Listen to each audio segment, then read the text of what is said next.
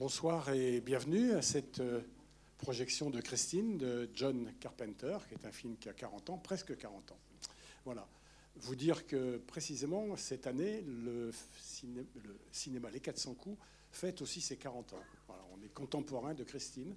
Euh, on est très heureux effectivement de vous dire que cette salle, ces salles, euh, existent depuis donc une quarantaine d'années et on fête effectivement ce succès, parce que c'est déjà bien de tenir 40 ans, et on espère tenir 40 ans euh, les 40 ans prochains. Voilà.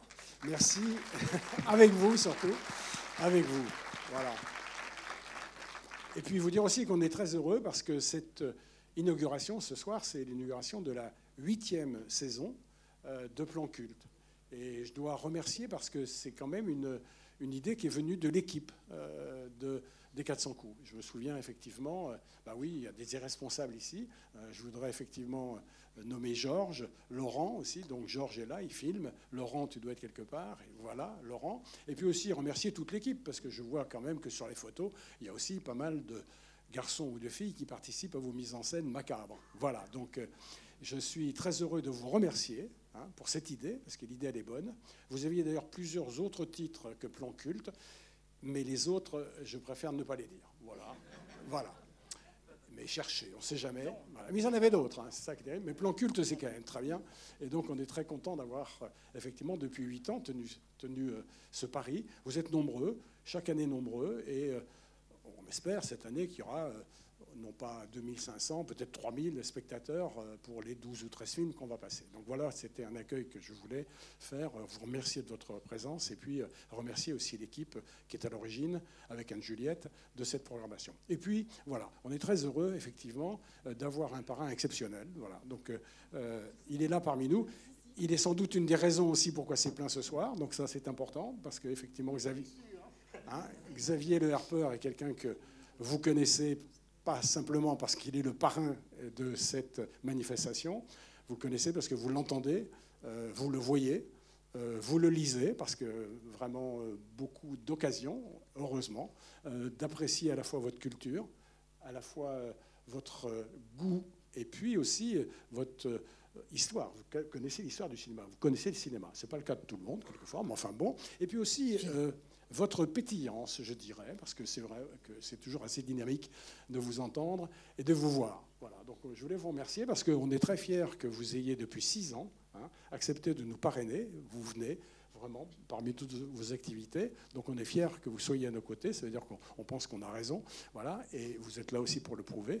Et puis on est toujours heureux bah, de vous accueillir, de vous entendre, de vous laisser euh, nous présenter euh, Christine de John Carpenter ce soir. Donc euh, merci Xavier. Merci à vous. Un, tel portrait plus que flatteur. Et pas tout à fait juste quand même. Hein. Qu'est-ce qu'il faut? On va rabaisser un tout petit peu le niveau. Tant d'excellence, ils vont être déçus là, à la fin de la séance. Ils vont dire ouais, tout ça pour ça. On peut dire du mal de lui sur un seul point. C'est que il parle des séries sur France Inter. Donc ça, si vous Non, il parlait. J'ai été viré. C'est fini. Oui. Ah, t'as été viré. Non, c'est pas grave. Hein. Pas... Voilà. Mais malheureusement, il y a quelqu'un qui a pris votre place. Non, c'est ça Non, non, non, non, non, non, Ils ont mis une émission euh, féministe euh, tout à fait intéressante. Ah, c'est vrai, ils ont raison. Ah oui, d'accord. Non, non, mais l'émission est très bien. Je suis pas sûr que le samedi soir à 20h, elle trouve un public. Euh, mais bon, je lui souhaite. Non, non, il n'y a personne. Non, non, non, non. Ils ont... Cela dit, c'est pas du mal que je disais de vous, parce que dire du bien des séries, c'est quand même pas non plus euh, inutile. C'est important. Ah, c'est indispensable. Par Ce que vous disiez était bien. Mais enfin, les séries et le cinéma, on préfère que vous soyez sur votre fauteuil. Ah non, alors on commence pas, on lance pas le débat, parce que d'abord on va lancer Christine vers 23h30, hein, et qu'en plus je vais être énervé. Donc c'est pas tout à fait la bonne solution. Moi, j'adore les deux, comme j'adore la littérature, comme j'adore toute forme de fiction. Merci d'abord euh, de votre accueil et d'être aussi nombreux ce soir pour Christine. C'est le troisième film de John Carpenter qui fait l'ouverture des plans cultes. Oui, c'est vrai que j'aime beaucoup John Carpenter, qui est un auteur que je trouve indispensable dans le panorama du cinéma américain, c'est-à-dire qu'il est impertinent, il est politique et il est sale gosse. Voilà. Juste avant, on va commencer peut-être à résumer les 400 coups. Je m'aperçois qu'il y a déjà une deuxième génération de spectateurs. Il y a des enfants qui n'ont pas tout à fait 8 ans. Donc euh, voilà, il y a une petite jeune fille, un petit garçon là-bas. Donc euh, oui, oui, mais il y en a encore un qui me semble plus jeune là-haut, et absolument. Alors, vous êtes quand même au courant que Christine fait un peu peur et qu'il y a un sous-texte un peu sexuel. Je l'ai dit le plus bas possible pour que les enfants n'entendent pas, mais ça va être compliqué quand même d'exonérer toute cette dimension-là de notre analyse. Voilà. Moi, je, alors, je décline toute responsabilité. Je suis un garçon, donc je suis lâche par nature. Voilà, vous viendrez voir Anne-Juliette en disant c'est pas possible, programmer des trucs pareils. Euh, moi, j'ai emmené mon petit garçon, il est traumatisé, euh, il a acheté sa voiture, tout ça. Donc voilà. Non, ceci mis à part, on reparle de Christine dans deux minutes, mais cette huitième édition des plans cultes, chère Anne-Juliette, ne me regarde pas. Comme ça, je me demande toujours ce qu'il va, va, me demander. Parce que comme d'habitude, bon, Xavier, il, est là pour vous parler de cinéma. Moi, je suis la, la, pauvre petite programmatrice. Et du coup, euh, bon, bah, j'ai vu Christine, évidemment. Un menage, ce serait quand même dommage de ne pas avoir vu ce chef-d'œuvre. Mais voilà, euh, parler de tous les films, je ne saurais pas. Ce n'est pas mon métier. Moi, je sais programmer. Et toi, tu en parles tellement bien que. Non, non, non, non on va, que, Mais bon, on va en parler ensemble. Allez, vas-y. D'abord, il y a des soirées thématiques, ce qui va nous permettre de parler de deux films en une seule intervention. Exactement. Grosse économie. Euh, vous recommencez le 11 octobre à 20h avec Soleil vert de Richard Fleischer. Voilà. C'est déjà un film qui fait flipper, mais c'est un film en 2022. Le revoir, ça fait encore plus flipper. Parce que d'abord, c'est l'année où ça se déroule. Et puis, ils ont des masques. Et ils ont des masques.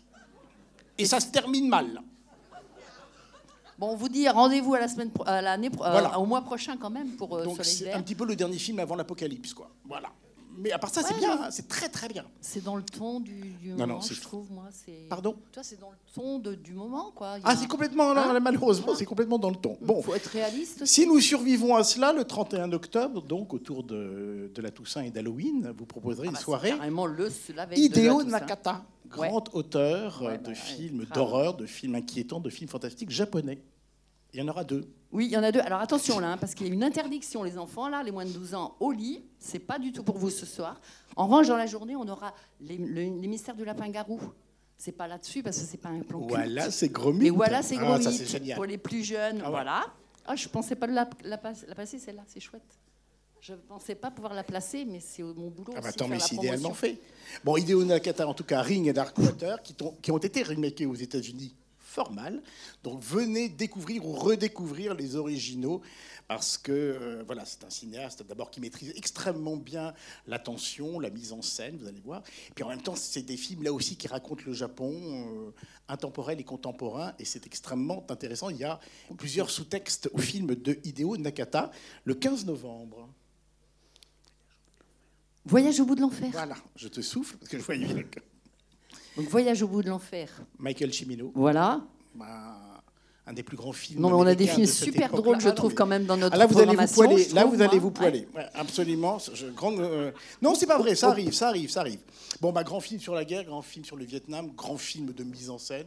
Euh, voilà, casting de dingue. Enfin, bon, bref. Et à revoir sur grand écran à revoir sur grand écran, bien évidemment. Oui, j'en profite juste pour dire quand même, c'est des films donc, qui sont en réédition. La plupart des films que vous avez là-dessus, c'est des rééditions. Ça veut dire que le film et des remasterisations. C'est des films qui ont été retravaillés à partir des bobines d'origine.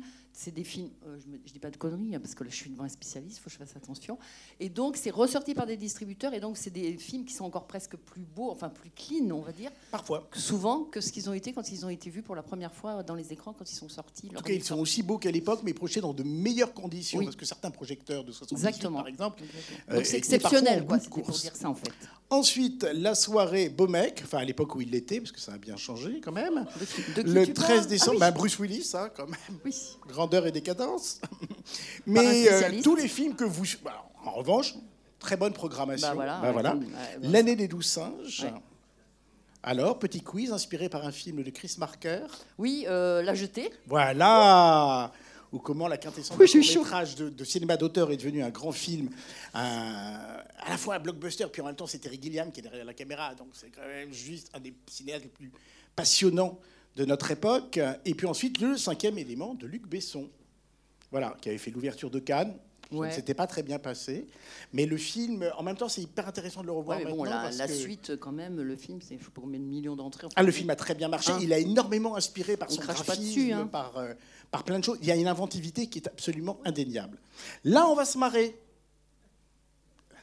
La soirée Timberton. Excuse-moi. Non, mais on n'a pas très bien. On n'a pas eu le temps de. Il y a eu un, problème de tram.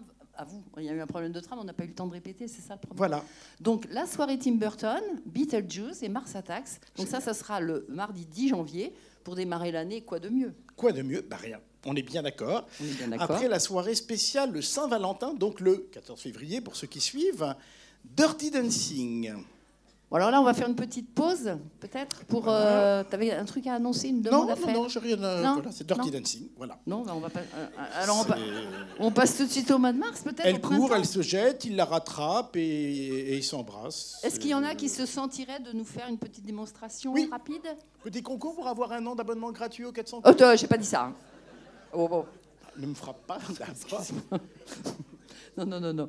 C'est... ah mais si, tu m'as frappé parce que tu voulais annoncer la soirée Bruce Lee. Ouais, euh, oui, mais c'est toi qui fais le, la chorégraphie, t'as dit Voilà, malmené par Tarantino dans son me- dernier film, euh, mais, mais immense comédien qui a vraiment euh, non seulement, comment dirais-je, popularisé le kung-fu, mais en plus c'est un type qui était bah, un grand penseur, un grand philosophe, qui était très très, on, on le caricature en disant qu'il n'était qu'un imbécile qui faisait du kung-fu. C'est un type beaucoup plus intéressant que cela. Et, et voilà, Et je pense que malheureusement, euh, il est parti trop tôt pour faire complètement la carrière qu'il méritait. Donc deux films de Bruce Lee. En plus, euh, quand même beau mec, hein, dans genre muscle. Moi, si je fais la même chose, évidemment, je termine à l'hôpital en trois secondes. Quoi. Donc on évitera. Le 11 avril. Ben voilà, Brian De Palma, effectivement. Interdit au moins de 12 ans. C'est dans l'impasse, oui, oui, mais comme tu viens de le dire, si tu l'avais dit dans le micro, euh, c'est l'impasse. oui. Pardon, oui, pardon, excusez-moi. Et c'est interdit au moins de 12 ans, ce qui se comprend, parce qu'effectivement, quelques scènes sont assez euh, Oui. angoissantes. Et puis après, après pardon, le chef-d'œuvre de David Lynch, Muller and Drive. ah, le cauchemar absolu. Et alors ça, ça ne se voit que sur grand écran. C'est-à-dire qu'il faut vraiment s'immerger dans la nuit, dans l'étrangeté, dans le malaise. Et c'est un film absolument immense avec Naomi La Watts. blonde et la brune. Ça Absolument. pourrait, ça pourrait être l'autre Ah, bah, c'est une variation autour de Vertigo, Ouais, effectivement, ouais, d'Hitchcock, et effectivement de cette dichotomie entre la brune et la blonde. Et c'est un film, mais magistral. Et c'est vrai qu'on peut le voir sur petit écran, on peut le voir à la télévision, on peut le voir dans des éditions magnifiques. Je crois que c'est vraiment un des films, mais comme tous ceux des plans cultes, à part par Dirty Dancing, euh, que l'on peut voir et que l'on doit voir sur grand écran, parce qu'il faut vraiment être voilà, immergé et enveloppé par cette ambiance très particulière dont seul, à mon avis, David Lynch a le secret. Donc, autant vous dire que voilà, vous allez repartir avec cette petite carte et que vous allez venir à tous les plans cultes. Alors, je ne serai pas là pour vérifier, mais Anne-Juliette le fera à ma place. Bien sûr. Euh, non, parce que je m'en vais bientôt. Euh, Eh ben, Georges, euh, voilà. Oui, voilà, oui, il y, a des- il y a du monde dans l'équipe, il n'y a pas de problème. On va peut-être lancer le film parce qu'il y a des enfants, peut-être Oui, que les parents tu- voudraient que. Voilà, Carpenter, Christine, Et que tu le 1983. public à la fin du film Et que pour je ceux qui ont envie évidemment- d'échanger avec toi. On est bien d'accord. Absolument. Voilà. Alors, euh, c'est le pitch le plus simple à faire au monde. Donc, pour une fois, ça me va bien, parce que moi, je suis quand même un flemmard. C'est l'histoire d'une voiture diabolique. Alors, après, vous me direz, des voitures diaboliques, oui, il y en a beaucoup. Mais c'est souvent les conducteurs qui sont cons. Là, c'est la voiture. Mais elle n'est pas si con que ça.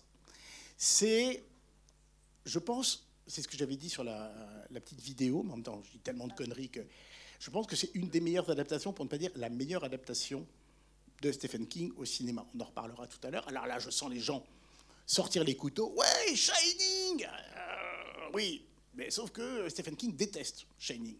Film de Stanley Kubrick lui sort par les yeux.